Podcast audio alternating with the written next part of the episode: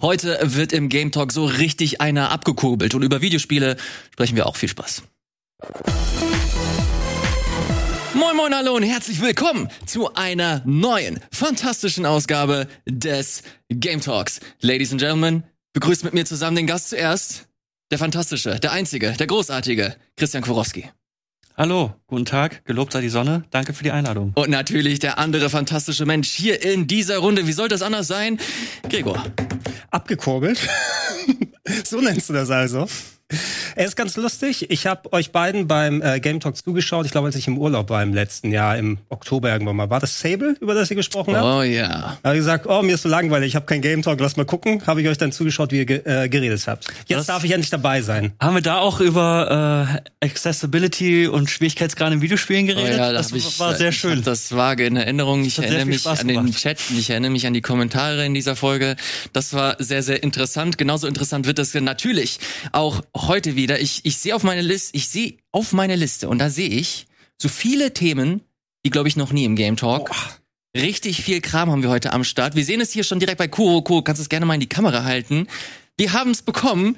Wir haben das Playdate hier in der Sendung. Ähm. Kuro, du konntest es dir ein bisschen anschauen. Das ist ein kleines neues Handheld, das so den Fokus auf Indie-Spiele gepackt hat. Ähm, auch nicht so die typischen Indie-Spiele, die wir über Steam und so kennen, sondern vielmehr ja, etwas kleinere, nischigere Sachen, die auf diesen Handheld angepasst sind. Dieser Handheld ist ganz besonders, da gehen wir aber später nochmal drauf ein. Vorher haben wir noch ein paar Spiele, die wir hier besprechen wollen. Ich sehe hier unter anderem noch Vampire the Masquerade, das hat sich Gregor angeschaut. Dolmen, Lost Planet 3, because why not? Ja, genau, genau so mache ich auch. Why not? Mach mal an. So, deswegen würde ich äh, gar nicht so viel Zeit verlieren. Und wir fangen direkt an mit einem Spiel, das mich persönlich gerade mit so am stärksten interessiert, weil ich ehrlich gesagt nicht weiß, wie ich es einzuordnen habe. Es geht um Vampire, es geht um The Vampire Masquerade. Gregor, du hast es dir angeguckt? Jo. Ist quasi das, ist das neue Spiel dieser Mas Masquerade-Reihe. Ich weiß aber nicht, ob das jetzt dieses eine Spiel ist, das so ewig verschoben wurde und das halt so ein bisschen Kontroversen drumherum hatte, oder ist es ein Spin-off? Worum geht's hier? Also dieses eine Spiel ist es nicht, aber das andere ist es auch nicht, sondern ein jenes sozusagen. Okay. Äh, ich bin nicht der erfahrenste, was jetzt äh, das Vampire the Masquerade Universum angeht. Das äh, liegt ja einem großen ähm, Pen and Paper Rollenspielsystem zugrunde und ich kann mich erinnern, vor vielen vielen Jahren, da gab es so PC-RPGs dazu. Äh, Vampire the Masquerade Redemption hatte ich damals noch gespielt. Äh, Bloodlines ist das bekanntere, was so verbuggt war, dass es am Ende von Fans zusammengeschraubt werden musste, damit man es vernünftig spielen kann. Hatte aber auch äh, einen ziemlich großen Kultstatus erreicht. Natürlich nicht nur mit dem System, was zugrunde liegt, sondern weil es auch ein schönes PC-RPG war mit vielen Optionen, die man hatte. Und seit Jahren ist ja Bloodlines 2 angekündigt. Ne? Da hieß es endlich, diesen PC-Klassiker werden wir fortsetzen. Ich meine, das letzte Mal, als wir auf der Gamescom waren, haben wir Interviews gemacht mit Ich habe auch mal eine Pre-Alpha-Version, glaube ich, gesehen. War rough.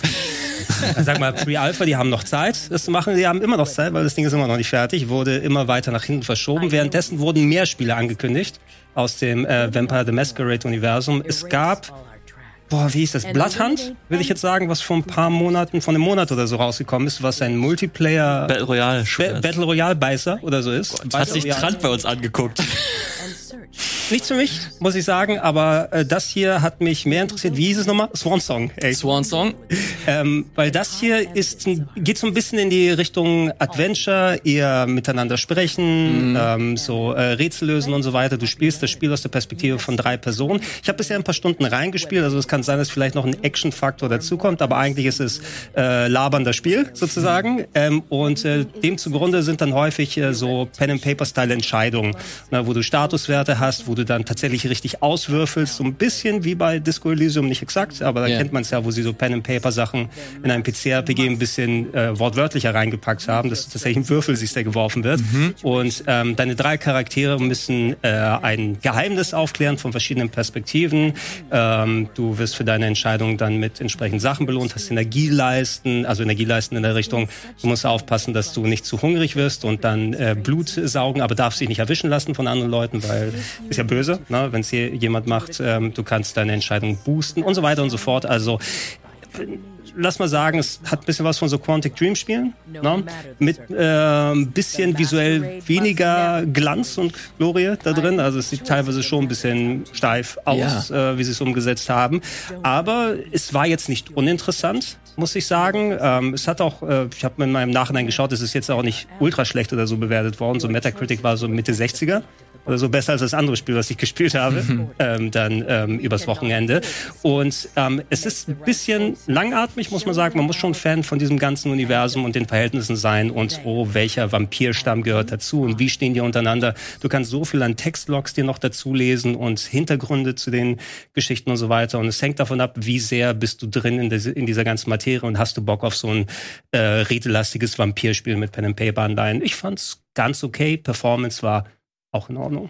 Wenn du jetzt so drüber redest, erinnert mich das so ein bisschen an das eine Spiel von den Life is Strange Studio, Don't Not hieß sie, glaube ich, hießen die, glaube ich. Vampire meinst du? Vampir. Vampir, Vampire. Ja, da warst du richtig großer Fan von. Vampire hat mir Spaß gemacht, wobei Vampire ist ähm, so eher Bloodborne of Eurojank, kann man so ein bisschen sagen. äh, also spielerisch ist da die Action-Komponente sehr groß. Was mir bei Vampire aber ganz gut gefallen hat, ist, ähm, dass du da tatsächlich mal gewichtige Entscheidungen da drin haben kannst und äh, wo es nicht klar deutlich war, oh, ich bin jetzt auf einem guten und einem bösen Weg. Das kann untereinander dann sehr viel Abhängigkeiten haben und äh, trotz des etwas gröberen Spielsystems habe ich bei Vampire ziemlich viel Fun gehabt, muss ich sagen. Würde mich auch freuen, wenn da demnächst, oder es soll, glaube ich, irgendwann mal wieder was Neues kommen. Da habe ich jetzt bei ähm, Swan Song, ey. ich muss aber auch sagen, dass mit den Titeln ist super schwierig. Weil klar, Vampire the Masquerade, logisch, das kriegt man noch hin, aber dann gibt's halt Bloodlines. Äh ich dachte, ich dachte auch lange Zeit, oh, ich habe ja, ich habe ja dieses Requiem gespielt. Nein, gibt's gar nicht. Das war Redemption. Ja, also, kannst du irgendeinen ja, Begriff nehmen und dahinter hauen. Sag mal, das alles nicht mehr. Gibt's denn jetzt dieses eine große Hauptspiel, also Vampire, das, das, das der offizielle große Nachfolger von Vampire the Masquerade, oder ist es Spawn Song? Nein, nein, das sind. Also, also so, kommt es noch? Vielleicht ist keiner so richtig sicher. Also, soweit ich mitbekommen habe, Fans rechnen nicht mehr zu 100 Prozent damit. Oder es wurde so oft verschoben und dann wieder irgendwie den Entwicklern weggenommen. Ich habe es auch nur sehr grob verfolgt, ja, ja. muss ich sagen. Ähm, eigentlich hätten wir es ja wahrscheinlich schon vor zwei Jahren sehen sollen. Ne? Also trotz, ich weiß nicht, wo, wann du die Alpha gesehen hast damals. Boah, ich, ich, weiß nicht, ob das 2018 oder 2019 war, aber das war halt so schon ein relativ ähm, großer, ja, so ein Gameplay-Ausschnitt, wo mhm. auch so ein paar Quests gemacht wurden, aber es war halt so von den Animationen und von den Abläufen, das war schon sehr grobschlächtig, äh, vorsichtig formuliert und das machte immer so den Eindruck, so dafür, dass es jetzt, keine Ahnung, nächstes Jahr oder so kommen sollte. Ich weiß nicht, also es, es war ja. auf jeden Fall irgendwas im Argen, ähm, dass da mit dem Entwicklerstudios, dass da gewechselt wurde und die irgendwelche Milestones nicht erreicht haben. Äh, ich kann mich an, an Nachrichten dazu erinnern, aber ich sowas blende ich dann meist aus, bis das Spiel kurz davor ist, da zu sein, weil dann kann ich mich erst damit vernünftig beschäftigen. Ich hätte auch Bock gehabt, es zu spielen. Jetzt einfach, weil ich grundsätzlich eigentlich so, so Vampir-Thematik und andere Sachen können ja ganz cool sein, wenn man aus den Zeiten vor Twilight und dem anderen Zeug kommt. Da konnten Vampire noch ganz cool sein. Ähm, und äh, hätte ich hätte ich meine Freude dran gehabt. Hier kriegt man das jetzt so ein bisschen aufgeteilt in verschiedene Games. Ich habe mir den Trailer zu Blood Hunt mal jetzt angeschaut. Mhm. Wie gesagt, das ist eben nicht meins mit Multiplayer, Battle Royale und so weiter. Ähm, wenn jetzt nicht bei Swansong. Dann noch äh, eine Action-Komponente oder so mit dazu kommt ähm, und das nur das redelastige, redelastige bleibt, geht's, geht's ja auch. Aber so eine Mischung von den beiden wäre vielleicht ganz cool gewesen. Mal so ein mhm. bisschen Action oder ein bisschen dazwischen labern. Ansonsten hast du eben Redesequenz an Redesequenz an Redesequenz mit herumlaufen und Dialog-Trees abarbeiten. So, wo es äh, auch um Vampire geht, aber weniger um Reden, sondern vielmehr um Clashen. Die Überleitung will ich mir nicht nehmen. Da nennt sich dieses Spiel Vampire Survivor. Das ist tatsächlich ein Spiel oder eines der wenigen Spiele, die ich mir auf Twitch wirklich random einfach angucke. Ich wähle mir irgendwie irgendeinen Creator aus, irgendeinen Streamer oder eine Streamerin und dann schaue ich mir an, wie sie Vampire Survivor spielen, weil das dann doch ein Spiel ist, das so ein bisschen meine, in meine Kerbe schlägt. Kuro, du hast es dir ein bisschen zumindest angeguckt. Was ist so deine Erfahrung mit dem Spiel? Es ist genau das Richtige nach Elden Ring. es ist das perfekte Post-Elden Ring Spiel. Es ist von der Spielmechanik relativ simpel. Du läufst eigentlich nur durch die Gegend, ähm, äh, tötest Gegner. Es sind Tausende von Gegner. Und du siehst ja, dass du, dass, du sammelst die ganze Zeit diese Rubine ein und dadurch levelst du auf. Und wenn du auflevelst, kriegst du neue oder stärkere Waffen. Mhm. Manchmal findest du Kisten, da sind noch stärkere und neuere Waffen drin. Und du wirst einfach immer stärker und du zermalmst einfach Monster. Und du drückst nicht mal eine Taste für einen Angriff. Du läufst nur durch die Gegend. Du sitzt also da, machst so WASD und das war's. Und es ist stumpf, aber geil.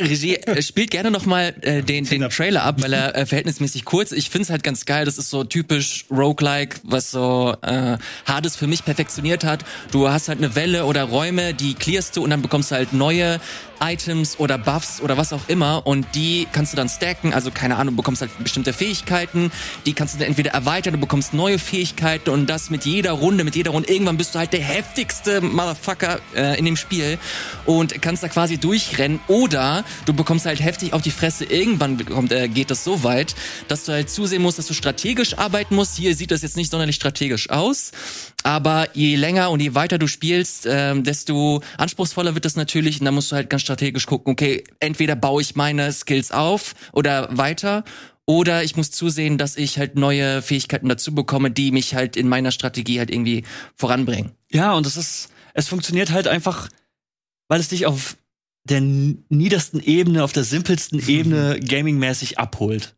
Also es ist halt einfach Dopamin in eine, in eine Reinkultur, weil du einfach Gegner zermalmst und diese Rubine einsammelst. Und mehr ist es nicht bis ja. du halt irgendwann drauf gehst. Und das ist halt herrlich. Und es kostet einfach nur 2,39 Euro. Vom, vom Nichtspielen, vom Sehen sah es schon sehr handytypisch aus mit jetzt kriegst du noch eine Belohnung und da ploppen noch mal mhm. Farben und alles auf. Total. Äh, passt natürlich, dass es auch für Mobile erhältlich ist. Äh, aber wie du schon gerade gesagt hast, kostet 2,40. Äh, falls euch selbst das zu teuer ist und ihr ein Game Pass-Abo habt, es ist im Game Pass enthalten für den PC. Äh, schon fast ein bisschen weird, dass sie das für so wenig Geld, ähm, dass sie so wenig Geld dafür verlangen. Ist ja auch noch Early Access. Ja, das stimmt. Ich hoffe, dass sie da ein bisschen äh, am Preis schrauben, weil ich, ich finde das Spiel echt gut. Es sieht sehr, sehr simpel aus, aber trotzdem macht das halt echt viel Bock. Und in der Streaming-Szene war das auf jeden Fall eine Zeit lang relativ weit oben. Ich habe es überall gesehen, deswegen bin ich erst Was? drauf gekommen. Was ist jetzt das Spannende dran, dass du immer neue Creator dann bei Twitch dir dann anschaust? Ist da irgendwie so, wie die Leute dieses Spiel entdecken oder wie sie spielen oder was? Du, du kannst halt, dran? du hast halt eine ganze Reihe an bestimmten Fähigkeiten und die wechseln. Du bekommst je nach neuen Spielrunden bekommst neue Fähigkeiten, die du dir aneignen kannst. Es gibt einige Leute, die haben einen ganz bestimmten Spielziel, andere versuchen halt alles querbeet mal auszuprobieren und dadurch hast du halt so ein Spielgefühl, das sich jedes Mal ein Stück weit ändert und das macht halt so den Reiz äh, zumindest für mich aus, anderen Leuten dabei zuzuschauen, weil jeder so das Spiel auf seine Art und Weise spielt. Okay, also und das finde ich persönlich ganz interessant. Es gibt ja häufiger mal so, oh, das ist gerade der Twitch-Trend für die ein, zwei Wochen, wo jeder kleine und große Twitcher sozusagen sich irgendein Spiel anschaut, weil da gibt's den einen Twist oder wenn sie sich da reinsetzen, jeder macht die Entscheidungen anders. Also eventuell wäre das ja nochmal was gewesen. Aber wenn das Spiel an sich schon so viel Freude macht beim Zugucken, ist auch cool. Also ich finde es halt einfach, es ist angenehm deshalb, weil es halt auch nicht mehr ist, als es sein yeah, möchte. Es ist yeah. halt einfach so, ey, es ist so ein geiler Pausensnack. Da schiebst du mal eine Runde rein, spielst eine halbe Stunde und dann kannst du auch wieder weggehen, ohne ein schlechtes Gewissen zu haben oder ohne, dass du irgendwas großartig verpasst oder ohne, dass das Spiel jetzt auf einmal eine krasse Story aus dem Hut mhm. zaubert oder halt irgendwie noch irgendwas großartig Innovatives machen möchte. Es ist einfach so, hier. Es ist einfach Kopf Metzel. aus und mach. Ja, Kopf aus und mach. Und das finde ich manchmal auch einfach, mehr brauche ich manchmal nicht. Ich bin ein simpler Mensch. Manchmal brauche ich einfach nur Schnetzeln. Ist das was für dich? Schnitzel kann ich auch gebrauchen. Äh, es hört sich nach Spaß an. Also ich mag ja so Twin-Stick-Sachen. Das hat mich so ein bisschen visuell dran erinnert zumindest. Mhm. Ähm, ich konnte im ersten Moment nicht sagen, du bist nicht der Vampir, sondern bist ein Vampirjäger und jagst andere Gestalten. Oder bist du ein Vampir, der Frankensteins Haus? Du kannst alles Mögliche sein. Okay. Es gibt auch verschiedene Charaktere, die du mit der Zeit freischaltest. Ich glaube, du kannst auch irgendwann ein Werwolf sein. Also es ist so, ja, mach einfach. Okay, ja. Es, es sieht nach kurzzeitigen Spaß für mich aus, wobei mich solche Sachen eher selten langfesseln, muss ich sagen. Also ich brauche jetzt nicht unbedingt das Spiel zum Runterkommen, sondern wenn, dann baller ich eine Runde Tetris rein oder so meistens. Kennt ihr noch uh, I Made a Game with Zombies in it? Oh. Und den Salt and... Sanctuary? Ja, das war das Projekt das Sacrifice Scar Studios heißt. Ja, genau. Ich glaube, das war das, was sie davor gemacht hat. Gab es auch für die Xbox 360, Xbox Live Arcade so mhm. für, für einen Euro. Und dann war, das war quasi dasselbe. Ein Twin-Stick-Shooter mit, mit dem schlimmsten Song aller Zeiten. Selbst gesungen von den Leuten, glaube ich. Und das, ach, ich, ich mag sowas. Absolut. Deswegen guckt euch euch äh, sehr, sehr gerne an. Ich will jetzt nicht äh, hier so wirken, als ob das so der große neue Twitch-Trend ist. Das war ja vor zwei Monaten oder Mach so. ihn zum Twitch-Trend. Äh, wieder Leute. zum Twitch-Trend. Ja. Äh, aber Das soll es zu Vampire Survivor gewesen sein. Wir kommen von Vampiren hin zu Aliens. Ich hoffe, ich habe das zumindest richtig so interpretiert. Gregor hat sich Dolmen angeguckt. Hat das was mit Aliens zu tun? Es möchte gern was mit Aliens zu tun haben. Es ist Dark Souls im Weltraum, kannst du sagen. Und noch ein Souls-Ding? Noch ein Souls-like.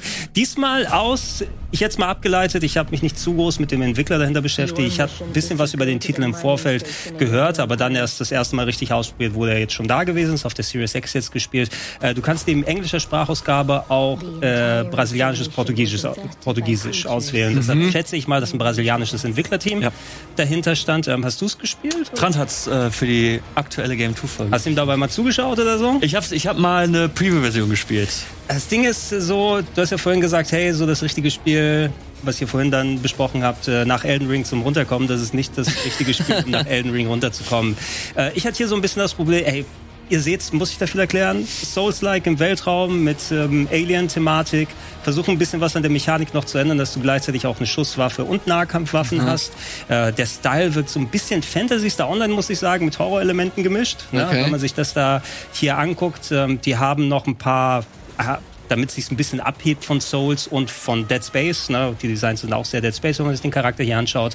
Um sich davon abzuheben, gibt es noch eine Mechanik, dass du ähm, nicht nur eine ähm, Energieleiste und eine äh, Stamina-Leiste hast, sondern du hast so eine Batterieleiste, die du dann zusätzlich aufladen musst, um dich dann zu entscheiden, hey, lade ich damit meine Schusswaffe auf oder packe ich das in meine Energie? Also du hast ein Element extra, was du machen kannst. Das Problem ist, wenn wir alle haben ja jetzt gefühlt hunderte von Stunden in Elden Ring drin, du bist so in die Mechanik von deinem Charakter und wie die Abstände und die Timings so sind.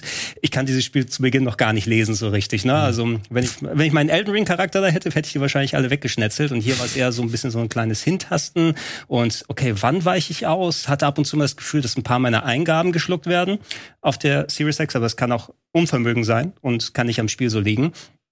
Ähm, und äh, ich habe es bis zum ersten Boss gespielt, so knapp anderthalb, zwei Stunden. Äh, und bis zum zweiten bin ich da gekommen und gesagt, ja, reicht das mal.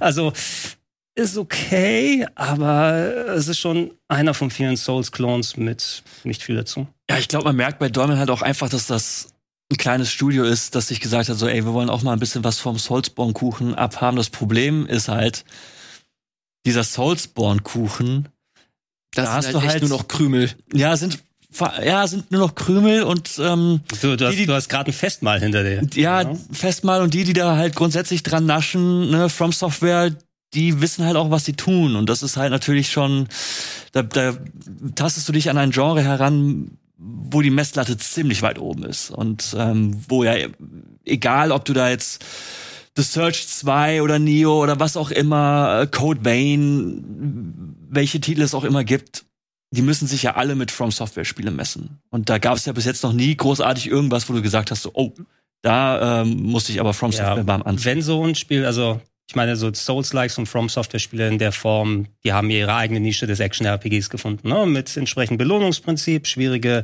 Stellen, aber es macht Spaß und immer wieder, dass du dich erneut versuchst und deine Skills verbessert oder so. Die haben diese Mischung, diese Gameplay-Loop eigentlich ganz gut gefunden. Wenn jetzt alles auf überharte Action-RPGs dann geht, ne? du siehst die Vorlage natürlich sehr deutlich und wenn sowas ist wie The Search, du kannst immerhin sagen, okay, das hat ein interessantes eigenes Element mit Körperteile von den Gegnern abhacken und selber benutzen oder so, ne? wenn du noch so einen kleinen Dreh oder so findest. Aber grundsätzlich, ähm, ich hatte Eingang zu, zu Elden Ring damals schon für mich auch nochmal gesagt, also wenn, dann spiele ich Souls-Likes wirklich ausführlich, wenn sie von From Software sind, weil ich habe keinen Bock für jedes gefühlt hergelaufene Spiel sozusagen, mich ganz langsam jede Ecke auswendig zu lernen und die ganzen Mechaniken und die Systeme mir drauf zu schaffen, um da irgendwelche äh, fünf Weltraumzecken innerhalb von einer Stunde dann wegzuhauen. Das ist mir einfach den emotionalen und den Zeitinvest nicht wert. Ne? Und dieses Spiel hat mir irgendwie nicht so richtig zurückgegeben, wo ich dann gesagt habe, das ist wert, mich dann jetzt ganz langsam mich mit dem Spiel zu beschäftigen.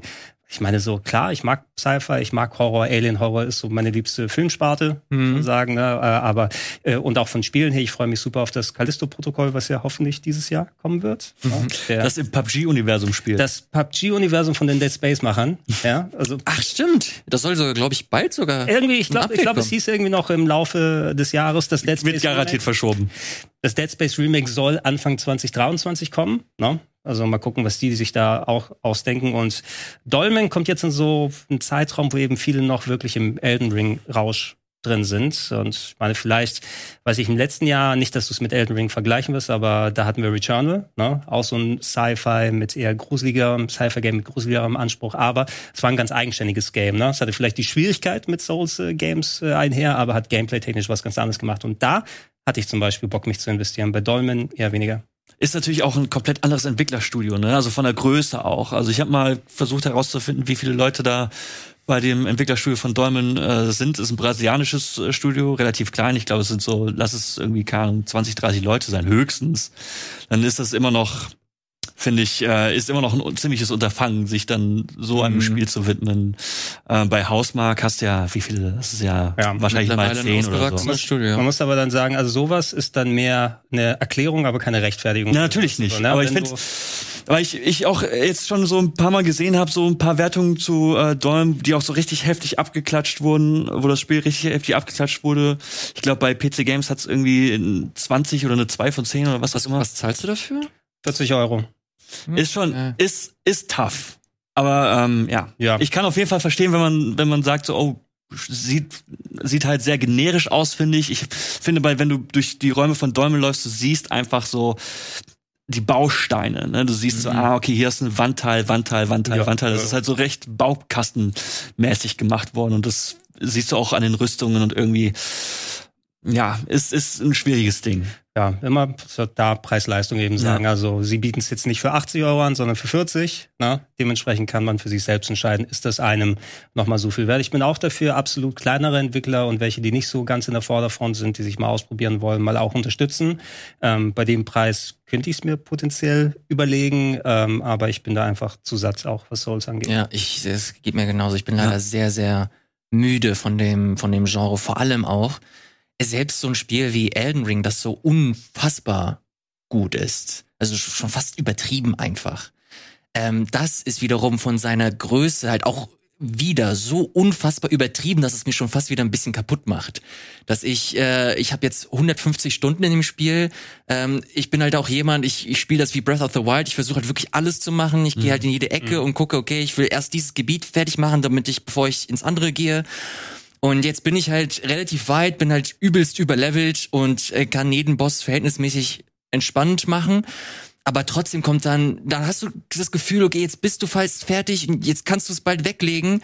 Und dann kommt halt noch ein Riesengebiet, das dich halt 20, 25 Stunden fesselt übelste äh, First World Problems, aber äh, einfach um dieses um dieses Problem des des Genres zu erklären. dann kommen halt äh, neue Spiele nach von von Devs, die sich natürlich davon inspirieren lassen, äh, die dann jetzt nicht die Qualität erreichen, die man jetzt so gewohnt ist von äh, von der Speerspitze. Und dann gehen sie halt leider unter. Das tut mir persönlich so ein bisschen leid, aber das ist halt leider so die Realität des Marktes. Aber ich jetzt ich jetzt glaube ich äh, mehr gespielt, weil ich mag eigentlich solche 50, 60, 70 Prozent Spieler einfach, die mal so ein bisschen Ecken und Kanten haben. Aber wenn es keinen Soul-Schwierigkeitsgrad hätte, ne? wenn ich mich da ein bisschen angenehmer durch die Sachen dann durchschnetzen kann. Das verstehe ich aber eh nicht. Äh, wir haben ja vor ein paar Mach Wochen haben wir, auf. haben wir haben wir Tunic haben wir Tunic äh, hier besprochen. So ein geiles Spiel, aber ich kann es halt wirklich nur noch mit Accessibility-Modus äh, spielen, weil ich halt wirklich keinen Bock auf diesen Elden Ring Souls-Schwierigkeitsgrad habe. Das, äh, das Spiel gewinnt halt null davon. Äh, das legt dir halt ständig nur Steine in den Weg. Ich will einfach nur diese geile Welt erkunden und halt diese Mystery oder die Rätsel lösen. Stattdessen muss ich einen Bosskampf 20 Mal machen, bis ich vorankomme. Das nervt mich ein bisschen. Elias, geht gut. Es reicht, dass ich bei. Aber nein, ey, die Diskussion hatten wir. Spiele eh sind Kunst. Musst du so nehmen, wie sie sind. Die Diskussion hatten wir eh schon häufig. Ähm, Punkt, Punkte haben wir es ausgeführt. Ne? Also ich, ich bin eher im Markt für etwas, wo ich mich so ein bisschen anstrengen kann und mich ein bisschen versuchen kann. Aber das Spielen, um zu scheitern, weil das Spiel mir so gefällt, ähm, da bin ich drüber hinweg. Ne? Und ich habe einfach nicht diesen, diesen Competition-Gedanken von mir, oh, Spiel, du forderst mich heraus. Ich werde es dir jetzt zeigen und deine fünf Alien-Zecken dann weghauen, als ob es kein Mo ist. Mir scheißegal. Ich will jetzt nochmal drüber, äh, komm, wir lassen es am besten, es, äh, sonst, es sonst verlieren Meinung natürlich. Ne? Also jeder kann sich auch gerne herausgefordert fühlen und äh, Leute, die solche Spiele spielen, die auch alle Achievements sich holen wollen, ist auch ja vollkommen legitim. Aber die sitzen nicht hier und unterhalten sich gerade drüber, sondern wir tun's. Ja. ich habe noch keine Platin-Trophäe irgendwo mal. Geholt. In Dolmen? Wirklich? Ich, ich habe eine geholt gestern. Nicht eine. Nee, nicht eine. Nee, Platin ist nicht. Was kriegst du bei Xbox für voll? 1000 äh, Gamerscore. Ja, ist es nicht äh, auch. Ja, ja. Ja, du hast auf Days Gone, hast du hier, das hast du in drei Sendungen hier mal erwähnt, Genau. dass du die Platin-Trophäe geholt hast. Come on, Gregor. Ja, aber ich, ich habe jetzt tatsächlich auch eine bei der Xbox, denn ich habe äh, Nine Hours, Nine Persons, Nine Doors durchgespielt.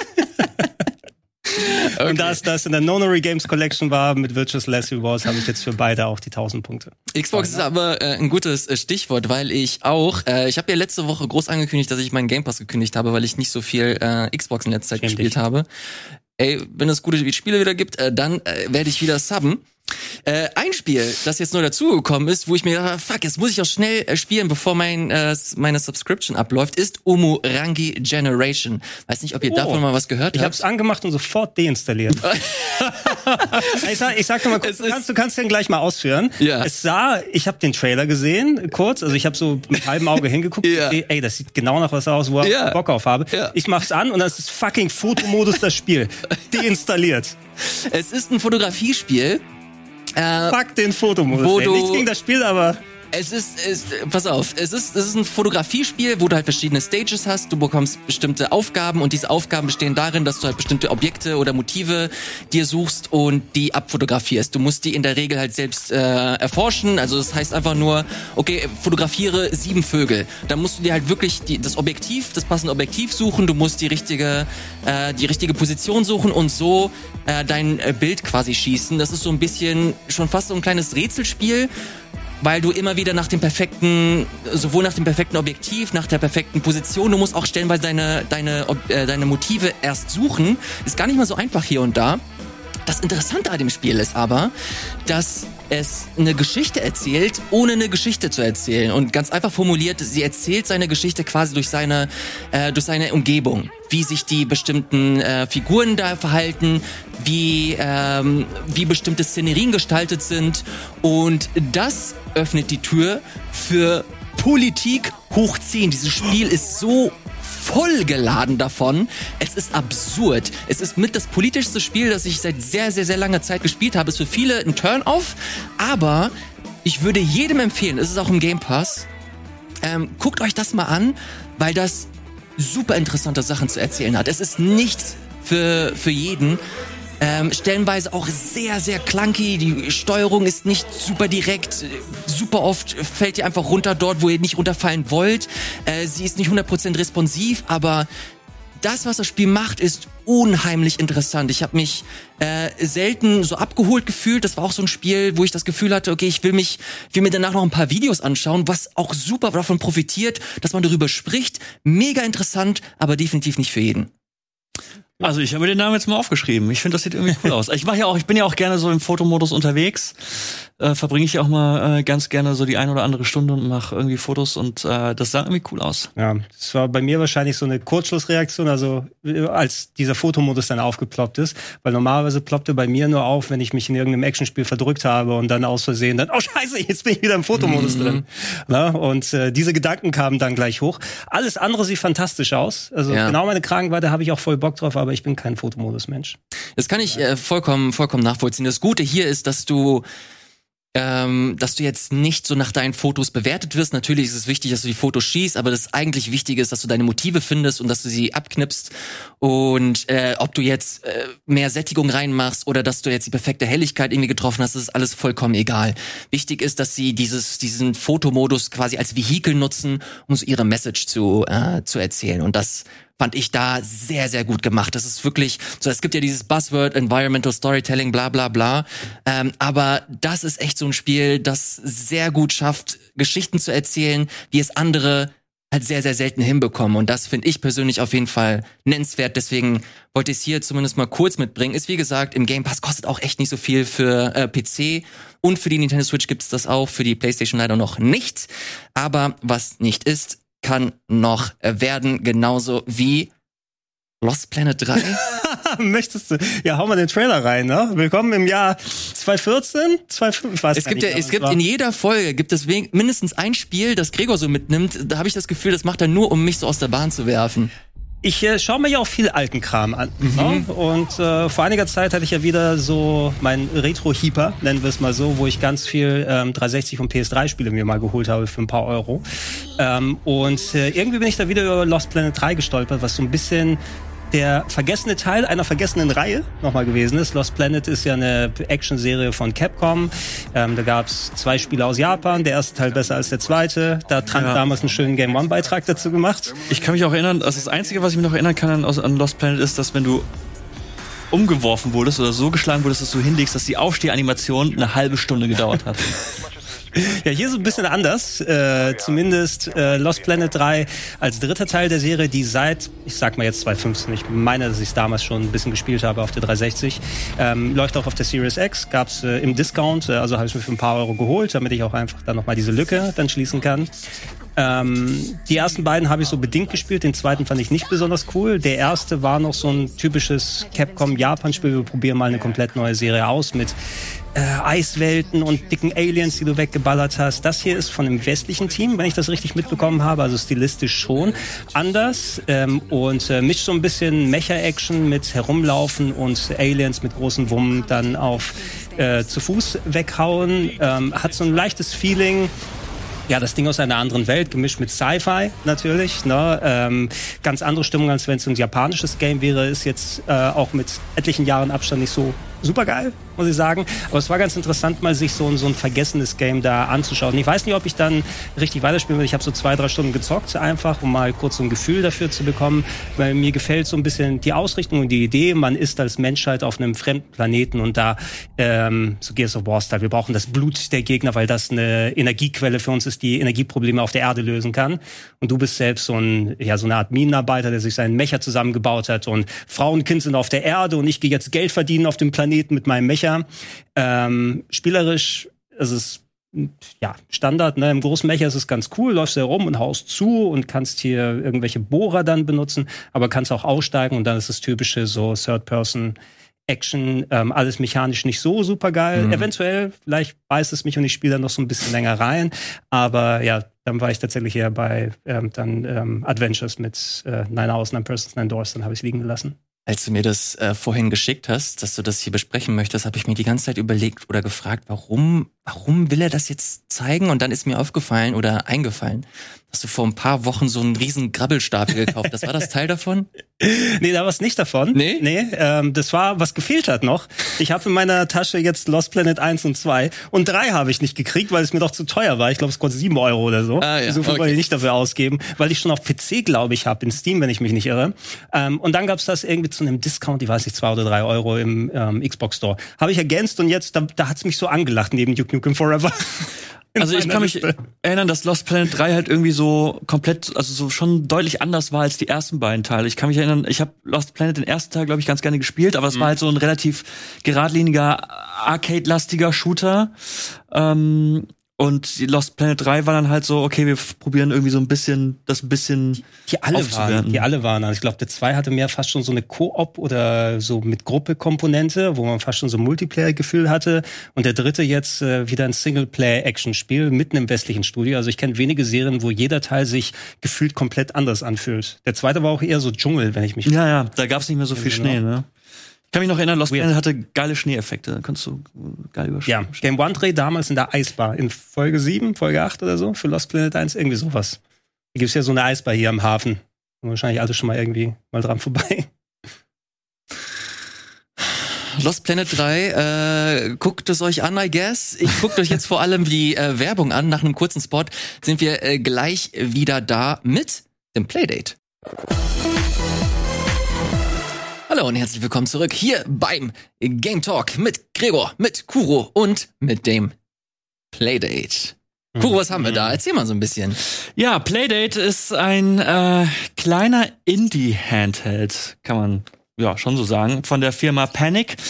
Panic könnte man eventuell kennen, denn ähm, Panic hat zum Beispiel Firewatch gepublished oder auch Untitled Goose Game.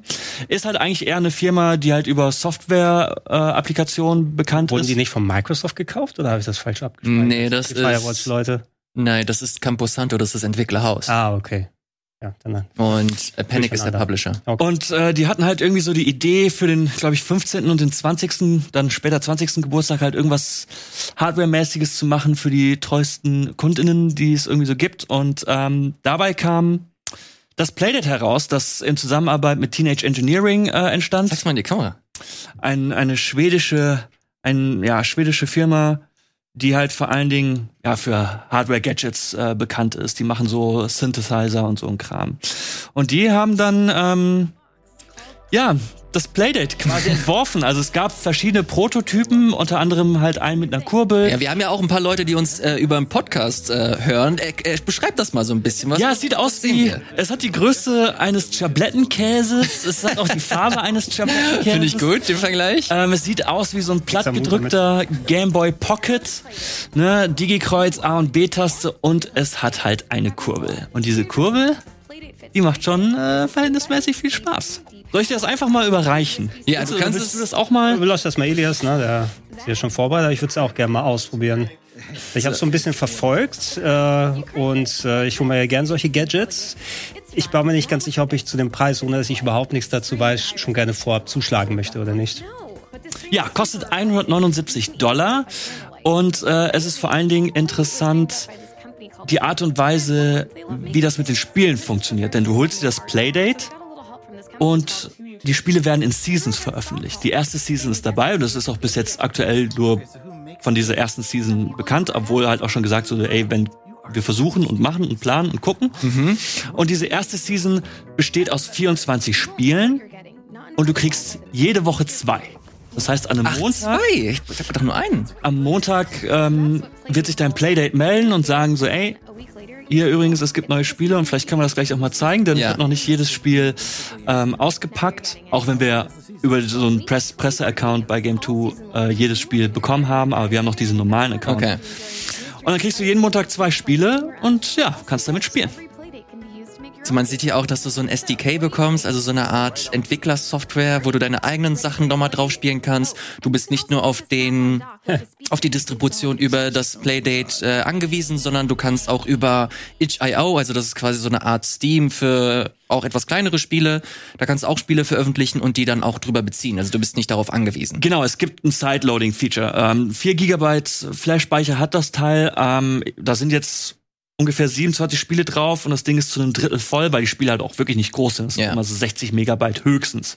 Meistens sind es auch so 2, 3 Megabyte. Ähm, kannst dir echt super viel drauf packen, aber es ist halt schon durch und durch Indie. Denn ähm, du kriegst, du wirst da nicht irgendwie Ableger von bekannten Reihen drauf spielen. Es wird halt nicht irgendwie so sein, wie, keine Ahnung, dass du halt wie beim 3DS, dass du, oh, hier gibt's, äh, keine Ahnung, Monster Hunter Ableger oder so. Sowas wirst du halt nicht auf dem Können wir, Ja, schon das mal, können wir schon mal Ingame zeigen, wo wir schon dabei sind? Sehr, sehr gern. Also ich habe es hier schon mal angeschlossen und äh, wir könnten direkt hier auf den Bildschirm drauf gehen.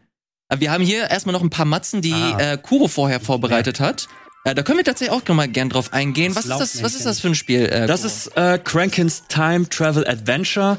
Ein relativ witziges Spiel, ähm, unter anderem von Keita Takahashi, den man kennen könnte. auf jeden Fall. Wenn man halt äh, die Katamari-Spiele gespielt hat, da war er als Designer bei ähm, Katamari Damacy und Wheel of Katamari dabei. Und er hat fürs Playdate mit ein paar anderen Leuten ähm, Krankens Time Travel Adventure gespielt. Das kannst du auch gleich spielen. Es geht darum, ey, du bist diese komische Figur, musst zu einem Date und du kommst immer zu spät, weil das Date 15 Uhr. Und ähm, um 15 Uhr geht's los. Und musst dann halt zu deinem Date kommen. Und ähm, du bewegst halt Crankin quasi nur mit dieser Kurbel. Und wenn du nach vorne kurbelst, gehst du halt nach vorne. Und wenn du nach zurück kurbelst, gehst du halt quasi in die, in die Zeit zurück. Und darfst halt nicht getroffen werden von Ah. irgendwelchen Gegenständen, die es da so gibt. Oder halt Viechern. Mal ist es ein Kackehaufen, mal sind es, ähm, sind es halt äh, Schmetterlinge und ähm, ja. Ist die, ist die Kurbel denn in allen Sachen, die du ausprobiert hast, mit involviert? Also, oder ist es äh, zwar da, aber muss nicht benutzt werden? Also nicht so wie in ganz frühen Nintendo DS-Zeit, alles muss Touchscreen haben. Also es gibt Spiele, die du nur mit dem mit der Kurbel steuerst. Es gibt Spiele, wo du so ein bisschen beides machen kannst. Und es gibt auch, wie zum Beispiel, glaube ich, Pick Pack Pub. Das ist so ein Match 3 Puzzler, den ich ganz charmant und der halt äh, funktioniert, weil es halt Match 3 Puzzler. Da, da brauchst du die Kurbel gar nicht. Okay. Gucken wir mal äh, kurz jetzt hier rein und ich sehe hier schon direkt, das ist äh, das, der Home-Bildschirm, wenn man direkt in die Spiele reingeht.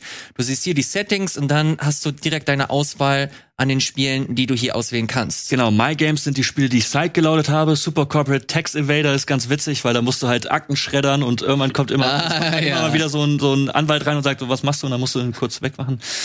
Bloom ist ein schönes äh, Adventure, sehr Text, also es ist schon so, so eher so ein Visual Novel, ähm, Hast du einen Blumenladen, ne? genau.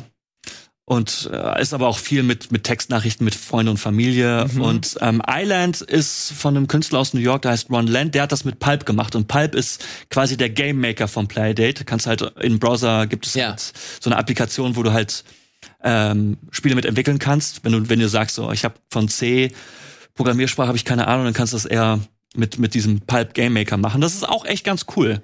Kannst dir einfach echt mal äh, Spiele anschauen, wenn du möchtest. Und ganz oben, hier haben wir dann noch andere. Also das haben wir gerade gesehen. Genau. Und hier sind noch Spiele, die du noch gar nicht aufgemacht hast. Ganz oben sehen wir auch Season 1, also diesen Teil dieses Season Passes. Können wir da jetzt einfach theoretisch draufklicken? Ja, du kannst klick mal drauf.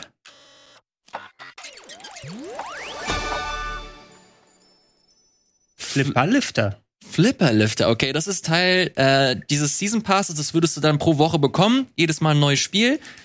So, Und, und es ist halt auch so, dass wenn du dein Playdate kaufst, Uh. dann geht's halt los Mhm. mit dem mit dem mit der Season. Ah, es ist nicht so, wenn du jetzt in einem Jahr dein Playdate holst und du machst es an, hast du direkt alle 24 Spiele, Ach was, sondern okay. es ist halt, wenn du Also loslegst, geht's Das heißt los. aber auch Leute, die das früher gekauft haben, die sind, die haben die Spiele schon und ich muss dann noch zehn Wochen warten? Oder? du wartest jetzt dann. noch. Boah.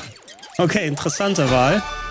Also, äh, was äh, ich schon am faszinierendsten finde, ist einfach der Schirm an sich, ne? Weil Ja. das ist ja jetzt kein klassischer, also vielleicht ist da ja jetzt ein, äh, moderner TFT oder sonst was Schirm drin, aber es sieht ja mehr so aus wie so frühes LCD ohne Hintergrundbeleuchtung, Ja. so Taschenrechner Gameboy-Style oder Game Auf- Watch besser. Auf jeden Das, Fall das geht finde das. ich super cool. Ich mag den Style. Ja, das Display ist von Sharp, äh, hat 400 mal 240 Pixel, ähm, ist super abgefahren. Es hat eher so was von so einem klassischen E-Reader.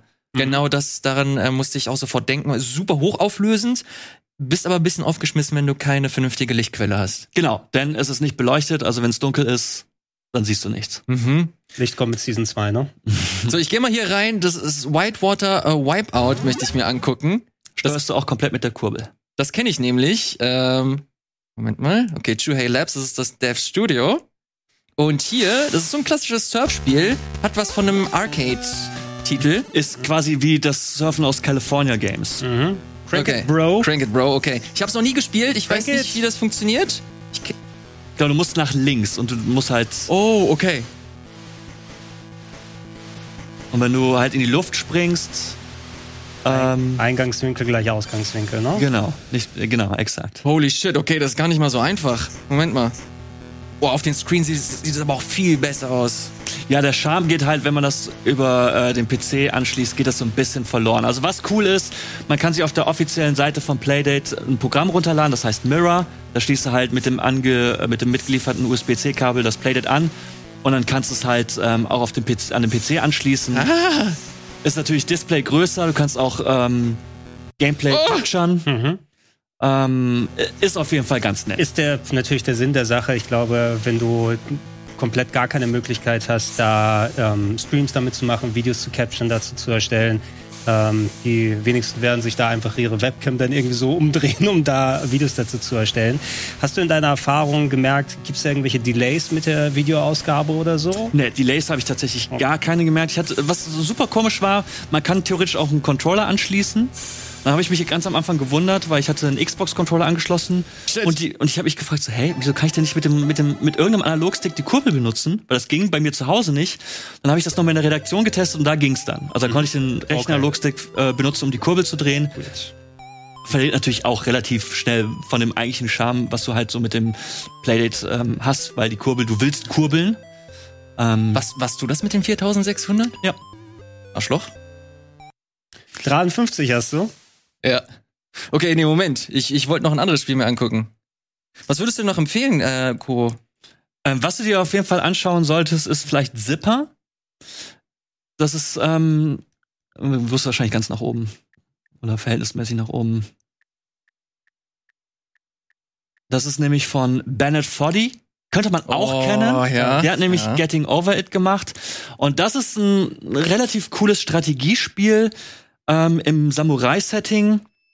Und von, auch vom Prinzip verhältnismäßig simpel, aber knifflig. Es ist quasi Rundenstrategie. Das heißt, wenn du jetzt ähm, mit dem mit dem Digi-Kreuz kannst du halt so eine Linie ziehen Ah. und da gehst du halt hin. ah. Und du musst jetzt halt relativ weit kommen. Jetzt siehst du im nächsten Bildschirm, dass da ein Gegner ist. Und wenn du vor dem Gegner landest, beziehungsweise an ihm vorbeiziehst direkt, erledigst du ihn. Okay, cool. Aber diese nice. Gegner ziehen dann halt auch. Und wenn du jetzt mal weitergehst, kannst jetzt direkt Ja. weiter. Ähm, mach mal eine, mach einfach mal eine Linie. Und jetzt kurbel mal. Dann siehst du nämlich, wo die Gegner landen können. Und jetzt, und wenn die halt vor dir stehen oder, oder nebenan stehen, dann erledigen sie dich und dann bist du halt sofort tot. Und das ist halt ein sehr coole, äh, ah, cooles Setting. Aber es hat auch einen geilen Kniff irgendwie. Ach, guck mal, habe ich das richtig verstanden, dass das Blut die Gegner auch blinden, äh, hier einschränken kann in seiner, in seiner Sehkraft? Ja, das kann gut sein. Jetzt, jetzt, Ja, jetzt, jetzt jetzt, würden sie wieder Jetzt ziehen. bin ich Alle ja wieder weg. auch. gesäubert, ja. So, und du kannst nur eine Linie machen? Genau. Und dann ziehen die. Ah, okay, jetzt verstehe ich das mit dem Rundenbasierten. Und jetzt musst du halt so planen, Oh, dass die shit. nicht zu dir kommen und dich Mhm. erwischen. Okay. Fängst du wieder ganz von vorne an? Du fängst wieder ganz von vorne. Oh, come on. Und es gibt halt verschiedene Routen. Du könntest jetzt auch da zum Beispiel links lang. Ah, okay. Und es gibt noch ein paar sehr fiese Gegner und Okay, Moment.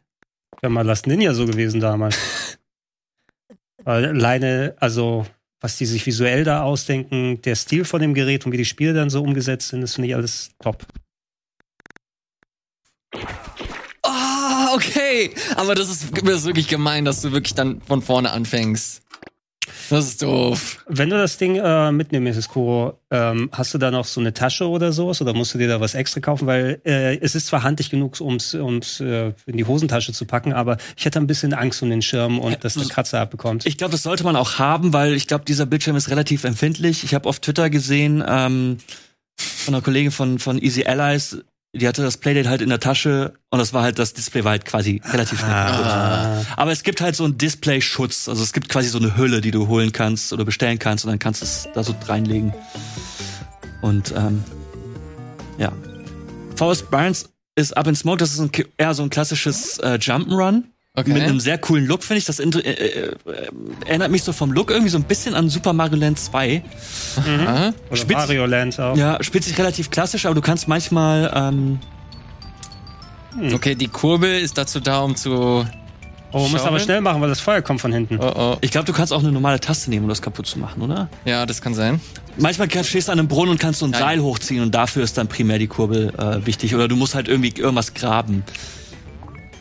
Ich bin da tatsächlich schockiert, Kuro. Du hast vorhin gesagt, es gibt kein Angelspiel für das Ding. Ja, das ist halt tatsächlich the das hell? größte Fragezeichen. Das Also, ich, das äh, ist das einzige Konzept, woran ich gedacht habe, wo Ja. ich das Ding das erstmal gesehen habe. Ich endlich, glaube- was, endlich angeln. Ich glaube, das ist so naheliegend, dass sich jeder gedacht hat, ey, das macht das jeder, schon- das wir schon wollen das nicht machen. Ja, oder die trauen sich nicht, dann, dann muss es aber auch gut werden. Ja. Ja? Ach, super interessant. Sag mal, äh, es ist, ist auch jetzt nicht super günstig, ne? genau, es kostet 179 Dollar. Und ähm, ich hatte halt irgendwann, als ich das für Game 2 mir angeschaut habe, ich finde halt auch die Idee geil, dass du halt Spiele sideloaden kannst, dass du halt auf so Seiten gehst wie itch.io Ja. Oder halt, es gibt ähm, das Playdate-Forum, wo Leute halt ähm, Spiele entwickelt haben, wie zum Beispiel One Land, Mhm. der so gesagt hat, ey, das ist mein erstes Videospiel, schaut euch das mal an, saugt's euch einfach. Und ähm, der das halt mit Pulp gemacht hat. Und ich finde halt dieses, diese Idee so cool, dass halt jeder fürs Playdate entwickeln kann. Dass Ja. es halt so gesehen schon eine relativ offene Plattform ist. Das Problem allerdings ist, dann war ich ähm, vor zwei Wochen und ich so, boah, ich will auch ein Playdate, ich will es unbedingt haben. Und dann wollte ich auf die Seite gehen und mir eins bestellen, 179 Euro, dachte ich mir, okay, ich beiß halt äh, in den in, Sauren Apfel? In, in sauren Apfel. Aber du kriegst dein Playdate, wenn du es jetzt bestellst, 2023. Denn die Produktionskapazitäten für dieses Jahr sind erschöpft. Mhm. Ich möchte gar nicht an die Versand- und Zollkosten denken. Ja, und das war dann halt so bitter, weil ich wollte es haben, aber ich will kein Jahr warten, also habe ich mir keins bestellt, weil ich Ja. denk mir so in einem Jahr, Das ist Ich ein bisschen nicht- die Krux bei solcher Hardware, ne? Selbst wenn du dann auch diese ganzen FPGA-Konsolen von Analog, die mal anguckst, musst du auch immer hoffen, dass da gerade eine Charge ist und dass du gerade Bock hast, 300 Euro für ein Super NT oder was auch immer auszugeben, was die da gerade haben wollen. 2,23, ey. Ich habe mich dafür auch auf die Warteliste setzen lassen, aber auch bei mir 2023, äh, Warteliste Steam Deck Ende 2022, wenn ich Glück habe. Ach, bis dahin habe ich meins aufgemacht. Ja, ey, ich wollte dich mal fragen, ey, warum bringst du es endlich mal mit? Aber das Ja. ist ein anderes Thema. Ein anderes Thema. Äh, was man aber dem zugute halten muss, ist, ist halt nicht in China produziert. Das bedeutet auch keine Massenproduktion, sondern für sie versuchen das in Malaysia zu produzieren. Das haben sie hier auch stehen. Plus, es gibt äh, ziemlich viele transparente äh, Artikel dazu, die sie veröffentlicht haben, die nochmal ganz konkret darauf eingehen, wie sie das produzieren und warum sie sich dazu entschieden haben, das da zu machen und nicht wie, keine Ahnung, die großen ähm, Hardware-Hersteller, das einfach bei den großen, keine Ahnung, Fox, äh, Foxconn und wie sie auch heißen, zu produzieren.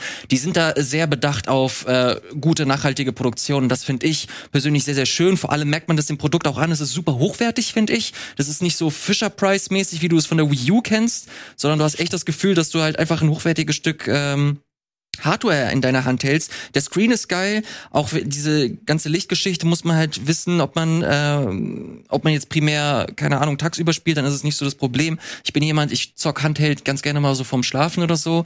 Das könnte ein Problem sein. Müsste ich halt meine, äh, eine Nachttischlampe anmachen. Ja, ich muss auch ganz ehrlich sagen, also ich finde das Design auch geil und es fühlt sich auch gut an, aber es ist kein Handschmeichler, finde ich. Ja, so, absolut. Du hältst es in der Hand und das ist relativ scharfkantig und flach und also, also mit, mit Shipping und Steuern wirst du bei 242 Dollar. Huiuiui. Wenn du es jetzt bestellst. Ja. Ne? Ähm, ja, ich, ich hatte weniger ein Problem mit dem Schirm. Ich meine, ich komme aus der Gameboy-Generation, da ist es auch nochmal so schön nostalgisch. Ähm, grundsätzlich. Ich finde halt vor allem die, die, den Support ganz cool. Also Leute, die dafür entwickeln. Wir haben Lucas Pope noch, der äh, Return of the Obra Dinn gemacht hat. Papers, Please. Der hat ein sehr, sehr lustiges äh, Spiel angekündigt für das Playdate. Wir haben ein paar richtig schöne Sachen von äh, Keita Takahashi, du hast äh, von also aus dem Music Maker. Das ist quasi wie der Mario Paint Music ja, Maker. Ja, da, da, dachte ich auch gerade dran, okay. Das war so einer der etwas enttäuschenderen Titel, die ich angeschaut habe, weil es ruckelt. Und da war eine Pizza so, mit Beinen, das war wirklich so ausgewählt. Ja, ich find's auch geil. Es ist halt vor allen Dingen eine coole Spielerei, finde ich. Es ist, das habe ich auch im Game 2 Beitrag gesagt. So, es ist nicht so, dass du jetzt irgendwie sagen wirst, oh, dieses Spiel, ich werde jetzt dieses ganze Wochenende damit verbringen, dieses Spiel jetzt durchzuspielen oder irgendwie mhm. so. Ich find's, ich nehme es immer wieder gerne in die Hand und schaue mir ein paar Spiele an und erfreue mich daran und guck, was es so irgendwie Neues gibt und äh, lade mir dann irgendwas runter und es ist auch irgendwie was Geiles für zwischendurch. Dann ist halt natürlich die Frage so, will ich dafür jetzt 179 Dollar ausgeben? Ja. Und genau das ist der Punkt. Wir haben uns die Spiele vorhin angeguckt. Also das sind jetzt keine full-fledged äh, ausgearbeiteten Sachen, sondern schon fast viel mehr so kleine kleine Experimente würde ich äh, fast nennen, die viel mehr Arcade-Charakter haben. Äh, Kuro, du hast auf jeden Fall ein, zwei Titel angesprochen, die so mehr in Richtung Story gehen, also die dich halt so ein bisschen länger wahrscheinlich so an dem an dem Handheld äh, packen, aber ich würde da jetzt kein, keine Ahnung, 10, 15 Stunden Spiel erwarten dass man sich da äh, zu Gemüte führt. Vor allem, das gibt es halt auch nicht her. Wir haben kurz über die Hardware gesprochen, wie sie in der Hand liegt. Und ich finde es an sich äh, sehr, sehr schön, aber ich äh, würde ich jetzt nicht zwei Stunden Session irgendwie mit verbringen. Vermutlich. Ich, äh, danke. Also ich, ich habe noch Fahrt nach Griechenland im Auto mitgemacht, über drei Tage. Was hast du da in der Hand gehabt? Ein Gameboy. Ja, ja gut, das finde ich aber nicht so schlimm. Einen alten Gameboy. Den ja, hast du, den, aber den, den, hast den du selbst bei Licht nicht besonders gut erkennen konntest. Also dagegen ist das schon. Batterien hast du pro Fahrt? Ordentlich, sag ich. Ich habe an so mancher jugoslawischen Tankstelle damals Batterien gekauft. Bin mir relativ sicher. Ja, es gab noch Jugoslawien damals. Äh, es sieht sehr cool aus, muss ich sagen. Also rein hardwaremäßig finde ich das echt sehr spannend, auch ähm, trotz oder gerade wegen der Limitation. Mhm. Also ich finde das extra cool, dass da wirklich jetzt kein solcher Schirm dabei ist. 180 Euro respektive 242 Dollar mit Versand und allem drum und dran sind schon eine Ansage dafür, wenn man eben so viel andere mögliche Ausgaben hat im Moment. Mhm. Ja. Goro, würdest, würdest du es denn insgesamt empfehlen? Also vor allem, wenn du dir halt so den, den Output der, der Gaming-Branche aktuell anguckst, den wir, den wir haben. Ich glaube, ich würde es dir empfehlen, wenn du sagst, so, ey, so mit Mainstream-Videogames, da habe ich aktuell die Nase voll und ich bin halt echt auf der Suche nach etwas, was so mal komplett irgendwie querschießt. Und mhm. ich glaube, dann kannst du mit dem Playdate echt etwas gefunden haben, was dich auch längerfristig beschäftigt. Oder wo du halt auch sagst, so, ey, ich versuch's immer selbst was für dieses kleine Ding zu machen. Denn ähm, die Möglichkeiten sind ja da. Und ich find's auch irgendwie spannend, wie Gregor schon meinte, so mit diesen Limitierungen oder dass du halt so ein bisschen um die Ecke denken musst oder halt innovativere Spielkonzepte ja. dann äh, vielleicht dir ausdenkst dafür ist das Playdate schon cool. Also ich, ich finde es ist eine geile Spielerei, aber es ist halt keine Mainstream-Spielerei. Ja. Mhm. Deswegen glaube ich, ist es halt von der Zielgruppe schon etwas eingeschränkter. Aber ich finde es halt auch einfach unfassbar stylisch. Weißt du denn, wie viel Exemplare überhaupt dann da draußen sind, weil selbst wenn du solche kleinen Spiele dann machst oder Bock drauf bekommst, das zu tun. Du hast ja eine ultra limitierte Zielgruppe, wenn da irgendwie, okay, wir haben eine Charge von 4000 Leuten, die mhm. dieses Spiel potenziell spielen können, außer so wie wir, dass wir den Vorteil haben, der Berichterstattung zu sein oder große Streamer, die das ja. bekommen haben. Aber sonst äh, machst du ja auch sowas für den E-Teil gefühlt, ne? dass gar keiner dann ja. an den Spielen teilhaben kann. Ja, das, ich habe mal ein bisschen geguckt und ich glaube, eine ne Ziffer, die ich mal gesehen habe, ich weiß nicht, ob das jetzt, also es kann auch gefährliches Halbwissen sein, ich habe mal irgendwie 20.000 gelesen. Ja, ähm, auch das ist, ist jetzt keine super große Zahl, finde ich, aber ist, ist auch gar nicht so der, der Punkt des Ganzen. Also deswegen finde ich dieses System auch ganz cool, dass du so Part einer, einer Season bist, dass die Leute jetzt nicht darauf angewiesen sind, okay, ich muss jetzt irgendwie meine Kohle reinbekommen, sondern sie sind Teil einer, einer Erfahrung, die so eingebettet ist in dieser Hardware. Und das finde ich an sich, das machen sie so eventmäßig. Ich finde es äh, grundsätzlich einfach werden, cool, dass sie werden die versuchen, Entwickler bezahlt für die Spiele? Ja, natürlich, klar. Es mal. Klar. Also sehr, sehr stark von aus. Ich glaube, es wird auch ziemlich wichtig sein, so, also ich finde, es muss mindestens noch ein paar Seasons geben. Ja, aber das wäre auch Quatsch, wenn nicht. Also wenn es, wenn die jetzt so nach der zweiten Season sagen so, ja, gut, äh, der Zug ist jetzt wohl, glaube ich, abgefahren, das Thema ist durch, äh, danke, macht's gut, dann ist das halt so, dann muss man halt hoffen, dass es, dass so, dass es so eine kleine Community entsteht, die halt einfach an dem Ding festhält und äh, immer stetig neue Spiele entwickelt. Und ich glaube, das Potenzial dazu ist da. Ähm, wenn, wenn man halt mal auf HIO geht, da gibt es schon sehr, sehr viel, klar. Ist aber auch viel Prototyp, da hast du mal einen Wordle-Klon oder was auch immer. Mhm. Ähm, aber ich glaube, es kann schon eine kleine coole Szene, eine kleine coole Playdate-Szene, so eine, das ist so ein bisschen quasi wie so die Entstehung des Punkrocks im Gegensatz zu klassischer irgendwie oder ja. radiotauglicher Musik ist. Also so, so dieses Gefühl habe ich so ein bisschen beim Playdate. Es wird nie irgendwie den Massenmarkt erreichen, aber das, das will ich auch absolut ja. nicht. Genau, um, also es, es hat jetzt keine keine Valve Steam Deck Sphären, die es annehmen möchte, sondern es macht so halt sein eigenes Ding und versucht seine eigene Nische aufzubauen und dafür finde ich. Also mich, mich überzeugt das halt komplett. Ich hätte mir das schon längst geholt, wenn ich die Möglichkeit zu gehabt hätte, vor allem weil ich halt auch so ein bisschen affin bin wie die ganzen Indie-Geschichten, aber naja, äh, wir haben gerade über die über die Ressourcen gesprochen, die aktuell äh, herrschen, oder die Ressourcenknappheit besser gesagt. Es ist, es ist halt auch Fluch und Segen, ne? Dann saß ich da letzte Woche und dachte so, geil, hol ich mir. Oder vorletzte Woche, Impulskauf, let's go. Mhm. Und es war nicht möglich. Und wahrscheinlich ist es auch die bessere Entscheidung gewesen, weil ich meine, wie viele kleine Gadgets habe ich mir geholt, mhm. wie ein SNES e Mini, dass ich dann auch so oh, ein Wochenende, ah, spannend. dann, ja, lieber Impuls Miete bezahlen als Impuls kaufen, solche Sachen, ne? Okay. Ähm, ob das äh, tatsächlich auch mit dem äh, Werf Steam Deck äh, der Fall ist, das werden wir erfahren, wenn Gregor endlich mal sein Steam Deck aufmacht. Auspacke. Wie lange Aber hast du schon? Einen Monat oder so? Mm, okay. Also, also ich, das Buch ist immerhin fertig geschrieben, ne? Und gelayoutet. Das heißt also, ich habe bald weniger Ausreden, wenn ich es aufmache. Also ich hatte es schon mal in der Hand. Und wie ist es? Gerade im Vergleich zu. Also es ist schon zum, irgendwie so. Klotz, also du fühlst ne? dir, denkst so, okay, habe ich jetzt wieder so irgendwie, hat man mir ein Game Gear in die Hand gedrückt? Also es ist also vor einigen also im Vergleich ich, zum Playdate. Wenn ich es auspacke, nehme ich auch ein Game Gear mal mit. Da können wir vergleichen. Oh, das wäre gut. Ja. ja. Also gerade im Vergleich zum Playdate ist das einfach ein fucking Schlachtschiff. Ist, ich, ich, wir haben eine Einstellung gemacht bei Game 2, wo wir halt so das Playdate haben und dann also aufgestellt haben und nehmen, dann ziehen wir halt die Kamera auf und äh, daneben steht halt das Steam Deck. Es geht halt so, bis das Steam Deck halt tatsächlich einfach so ins Bild passt. Wie steht ihr generell noch so zum Thema Handheld äh, zocken? Also ist das für euch noch ein Ding oder äh, denkt ihr, dass ihr immer mehr Richtung Konsole geht? Also da denke ich vor allem so auch so ein bisschen an die Switch. Also nutzt ihr sie noch im Handheld-Modus oder ist das so ein Konzept, ja. dass ihr, dass euch so langsam verloren geht? Also bei der Switch ich meine, wir kommen hoffentlich bald wieder in den Bereich, wo wir auch mehr so unterwegs sind, wo man die Switch auch mal in ihrem anderen Habitat nutzen kann. Ich weiß, dass ich vor der Pandemie tatsächlich recht viel unterwegs gespielt habe mit der Switch, dann auf Bus- und Bahnfahrten, ähm, viele RPGs, viele Action-Games und so weiter. Das hat sich jetzt nicht in dem Umfang ergeben. Ich hatte sie jetzt einmal mit bei der einen Dienstreise, die ich vor einiger Zeit hatte nach London und da bin ich gar nicht dazu gekommen. Also ich muss, glaube ich, erstmal wieder dann so kurz da reinrutschen. Der Bock habe ich schon drauf, ähm, aber die Pandemie hat es mir so ein bisschen ausgetrieben.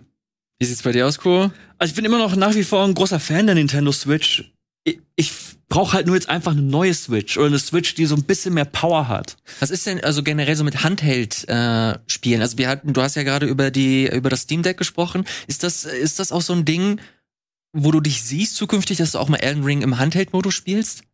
Weil das ist halt die Frage, die ich auch so die letzten Male hier so gestellt habe, als wir mal über das Steam Deck gesprochen haben. Ist das so ein, ist, brauchen wir das wirklich, dass wir eine fette, einen fetten PC nochmal im Handheld-Modus haben oder sollten wir das eher, ähm, ja, spielen oder, oder Devs überlassen, die ihre Spiele halt so ein bisschen darauf auslegen? Also ich hatte auch immer eine Switch mit, wenn ich auf Dienstreise war. Also ich hatte die immer dabei und immer, wenn ich irgendwie eine längere Bahnfahrt oder ein, Flug, Flugzeug saß, hatte ich die Switch auch immer an. Ähm, und ich muss auch ganz ehrlich sagen, so ein Steam Deck, wenn ich dann irgendwie, keine Ahnung, ich spiele am PC und ich werde so, merk so, ach, könnte mich so langsam Bett fertig machen, aber ich würde ja noch vielleicht so eine Runde, eine Runde Civilization, noch so ein Zug könnte ich ja noch machen. Die mache ich vielleicht im Bett. Und dann habe ich das Steam Deck in der Hand. Und das ist, es ist halt einfach, es ist absolut so First, First World Gaming quasi, aber so den Gedanken, ähm, ja, ich könnte halt auch einfach im Bett weiterspielen. Das ist so, oder auf dem Balkon oder wo auch immer. Das, das, das macht mich schon an. Ja, jede, jede Person ist natürlich anders geeicht bei solchen Sachen. Was, wo ich viel Handhelds noch zur DS- und Vita-Zeit da gespielt habe oder 3DS auch.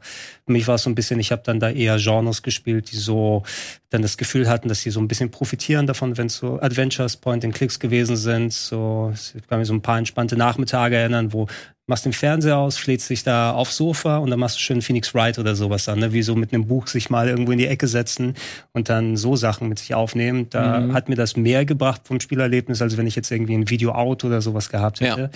Ja. Ähm, hier in solchen Sachen, also ich weiß nicht, ne? Vielleicht liegt es auch meiner, an meiner Art, wie ich dann in solchen Reisen unterwegs bin. Wenn ich nicht gerade ein Spiel, so was, äh, Spiel habe, was mich richtig gepackt habe, bin ich meist so, ja, ich habe die Geräte dabei, aber ich mache keins davon an.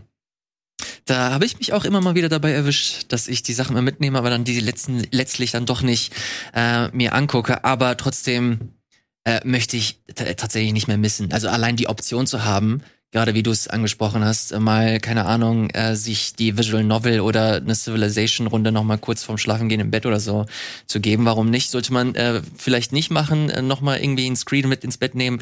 Aber machen wir alle, machen wir uns nichts vor.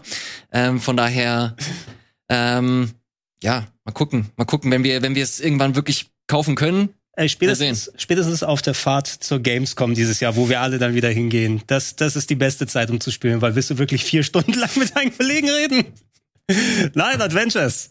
Ja, von so Hamburg man, ja, glaube ich, nur vier Stunden, ne? Von München waren es sechs.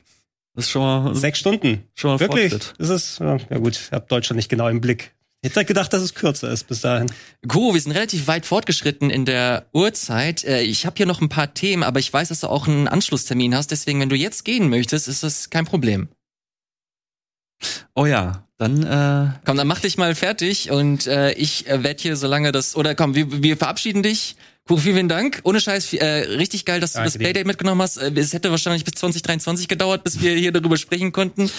Aber äh, so konnten wir eine kleine Abkürzung nehmen. Äh, die hast du schon im, bei Game 2 besprochen oder kommt ja, das noch? Nee, das war äh, vor zwei Folgen, glaube ich. Vor zwei Folgen, okay. Wenn ihr noch mal ausführlich die Meinung von Kuro und der Game 2 Redaktion hören wollt zum Playdate, guckt euch das äh, sehr, sehr gerne an im oder auf dem Game 2 YouTube-Kanal. Dazu später mehr. Oder in der ZDF-Mediathek. Oder in der ZDF-Mediathek. vielen, vielen Dank, Kuro. Ich mache jetzt hier weiter äh, mit dem nächsten Spiel. Ich sehe, Gregor, wir haben alle deine Sachen besprochen, außer... Außer das Wichtigste. Okay, here we go, here we go. Ich muss das hier extra nochmal aufmachen. Mach das, mach das mal an, weil ich glaube, das muss man sehen. Es ist zum Glück noch rechtzeitig gekommen, dass es auch im Buch landen wird. Kann ich dir sagen. Ich war sehr froh darüber, dass ich das Bild nochmal mit reintun kann. So, wir reden natürlich über die Shen, über den Shenmue 2 Prototypen. Ja, ähm, vor einer Woche ungefähr, glaube ich, das muss von der Woche so gewesen sein, kam so die Nachricht rein, hey, ähm, ein alter Shenmue-Prototyp ist aufgetaucht, Shenmue 2 äh, Prototyp, der für ein Event gewesen ist, ein paar Monate vor dem Release. Gerne können wir äh, genau, aufs Ingame da mal draufgehen und der zeigte so eine Farbversion ein paar Monate vor Fertigstellung des Spieles. Und was ein paar Leute da drauf entdeckt haben, ist, dass da tatsächlich ein Charaktermodell von Chefentwickler Yu Suzuki in Form von Ryo Hazuki, dem Hauptcharakter, drin gewesen ist. Also äh, die mussten in den Programmcode gucken und haben das da entdeckt und haben tatsächlich das Modell ausgetauscht gegen das äh, Prototypmodell. Und man kann sich das in dieser Prototyp-Version angucken, wo dann Yu Suzuki komplett mit, also das, du kannst. Gregor, wir haben, wir haben auch Podcast-Leute, muss das beschreiben.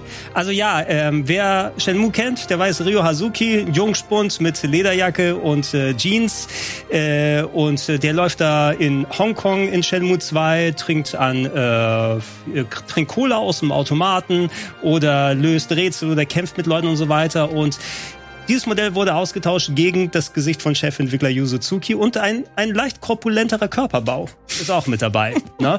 ähm, anscheinend, also man weiß jetzt nicht, äh, im finalen Spiel ist das glaube ich nicht drin gewesen, sonst hätten das die ganzen äh, Data Miner bei Shenmue schon seit Jahren ja. also entdeckt. Aber es wurde in diesen Prototypen ähm, dann gefunden im Dateicode und ey, es ist sehr ausführlich. Ne? Also es, ich, das sieht fast aus wie so ein Bonus, der drin wäre. Ich kann mir super vorstellen, dass Yu Suzuki gesagt hat, mach mal raus ne, bevor wir das ausliefern. Aber jetzt können wir es gerne mal erleben. Und allgemein, dieser Prototyp eben sehr interessant. Die, oh Gott. Es ist, es ist großartig. Es sieht so detailliert aus auch, ne?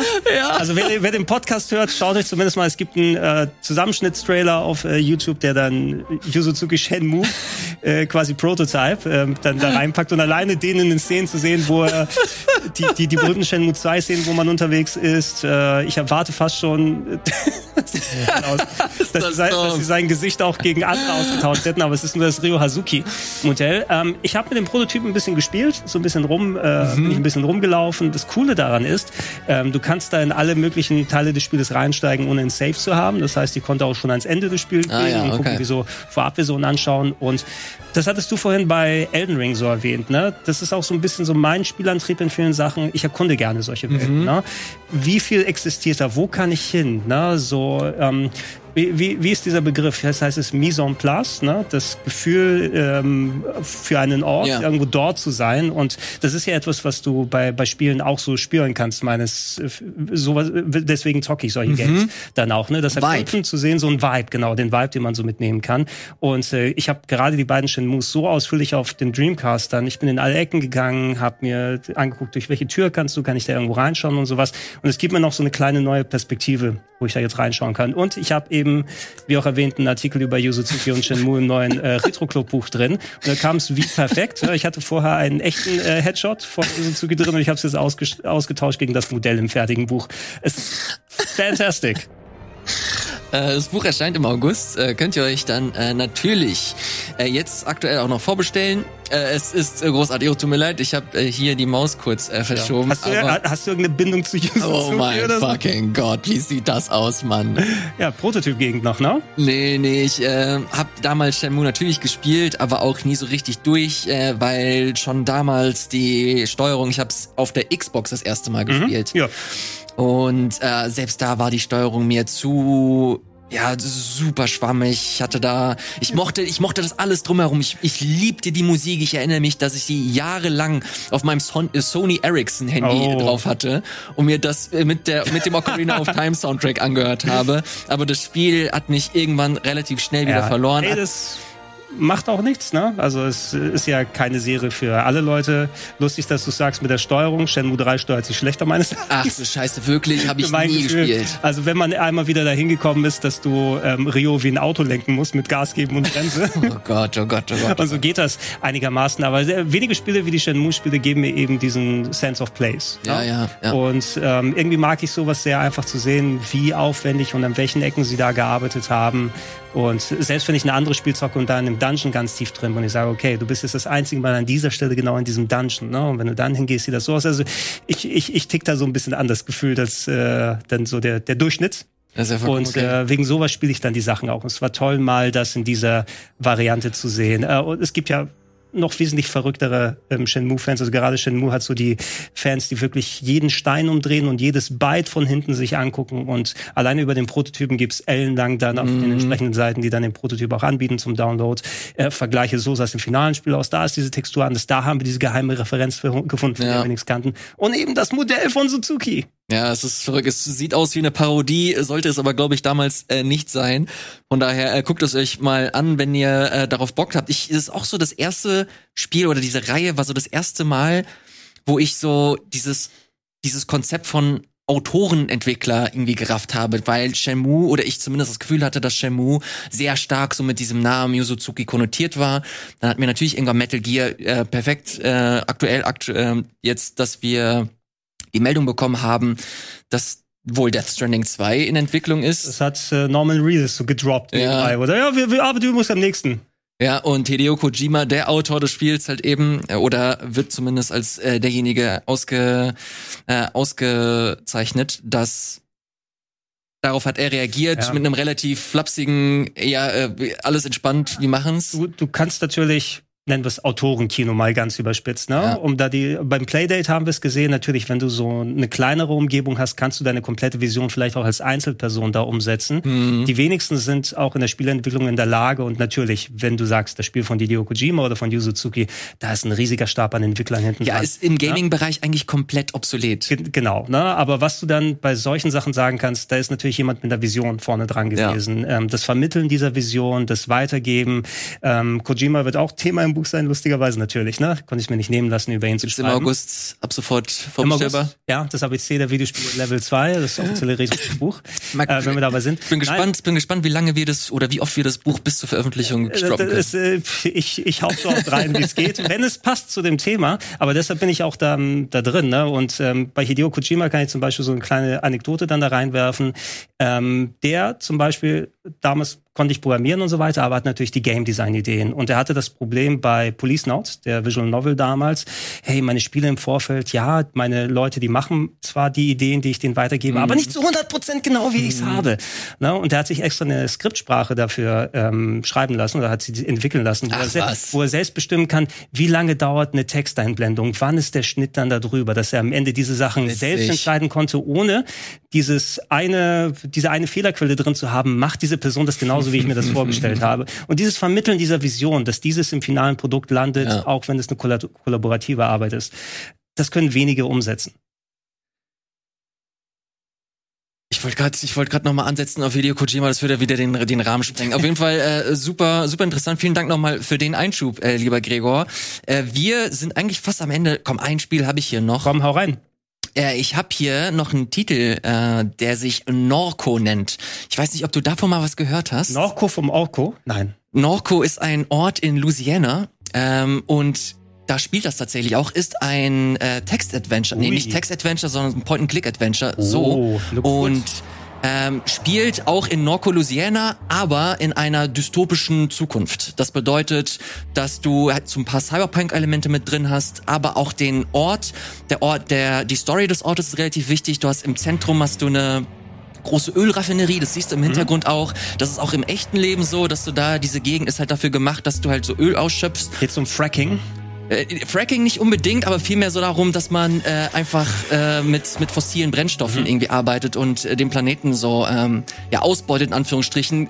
Genauso politisch, wie es sich anhört, ist es auch ein sehr, sehr ähm, ja, geladenes Spiel auch wieder, aber trotzdem hast du so ein paar Elemente mit drin, die sehr fantastisch sind. Hier hast du zum Beispiel so einen Greifvogel, der seine Augen verloren hat und daraus so Laserstrahlen äh, Strahlen emporsteigen.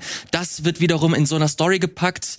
Du bist lange Zeit weg gewesen von zu Hause, jetzt kommst du wieder, deine Mutter ist gestorben, dein Bruder ist verloren und du bist jetzt auf der Suche nach deinem Bruder. Das hat so ein bisschen Detektiv-Games-Anleihen. und ähm, das Geile ist, oder was mich zumindest äh, gefesselt hat an dem Spiel, ist, dass du nicht nur klassische Point-and-Click-Mechaniken drin hast, sondern auch so ein paar RPG-Elemente.